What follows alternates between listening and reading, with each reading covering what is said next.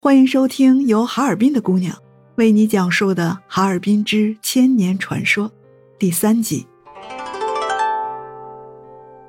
当然，让我忘不了的还有另一道独特的风景。那些年里，每天早上我路过白家堡的时候，几乎都能看到成群结队的男男女女们站在白家堡的街边，等待着从其他工地上派来的运工车接他们上班。但是我从来就没有见过他们有序排队上车的时候，大老远看到车来了，个个都是跃跃欲试着拥挤在汽车每天都会停靠的位置，车还没有停稳呢，就蜂拥而上了，争吵、谩骂、大打出手的情况时有发生。白家堡最大的那间砖砌的户外厕所所在的十字路口，是全市交通事故最频发的路段之一。那间户外厕所也是很神奇的。有人曾经在里面捡到过刚出生不久的弃婴，发现过无名的碎尸，甚至半夜十二点在外面听到女人的哭泣声，但走到里面去看，却没有发现半个人影。我从来没有用过那间厕所，因为透过墙上的砖洞，能清楚地看到里面如厕的人脸。随着老房拆迁，城中村腾退改建，上千栋破平房没了。那间充满诡异传说的旧厕所也没了，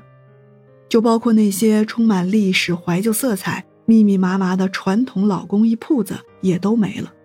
比如李氏羊铁铺、雪飞弹棉花坊、王叔吹玻璃店、胖丫美发店、二五子烧鸡店、老马家冰糕冰点店、大黄米煎饼豆包店等等，当然还有传说中的白家堡西三胡同。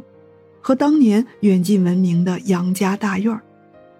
不过，在上个世纪末拍摄的那部名为《年轮》的电视剧里，有一个男主刚下完乡回到家乡哈尔滨打工的片段，就是在白家堡那个下坡的十字路口拍摄的。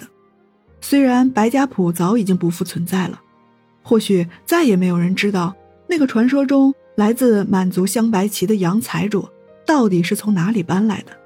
但是。三千多年前，嫩江两岸的那个古老部落白家堡墓葬遗址还在。白家堡墓葬遗址是属于青铜时代遗址，位于黑龙江省大庆市肇源县城西五十公里民义乡大庙村白家堡屯嫩江左岸的台地上，南临嫩江五百米，东距嫩江与第二松花江汇流处十五公里地方。上个世纪中后期。在那里曾经出土了大量随葬的古珠、古管、棒珠、牙雕、玉饰、古针、古锥和石斧等等生产工具，还有少量的圆形铜扣、铜片、青铜针之类的。从出土的一千多件立、罐、壶、碗、盆、杯制作、网坠等等陶器的制作工艺方面来看，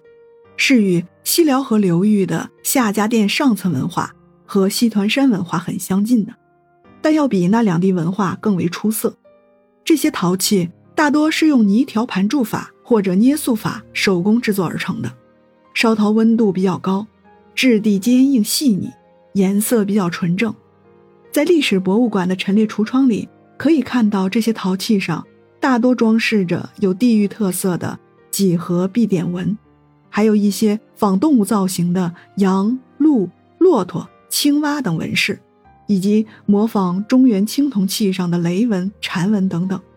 可见中原地区的商周文化对东北边陲的白金堡文化存在着相互的影响，而且东北地区松花江流域和嫩江流域的诸多部落一定互有密切的往来。传说哈尔滨是一座从来没有过城墙的城市。本集完。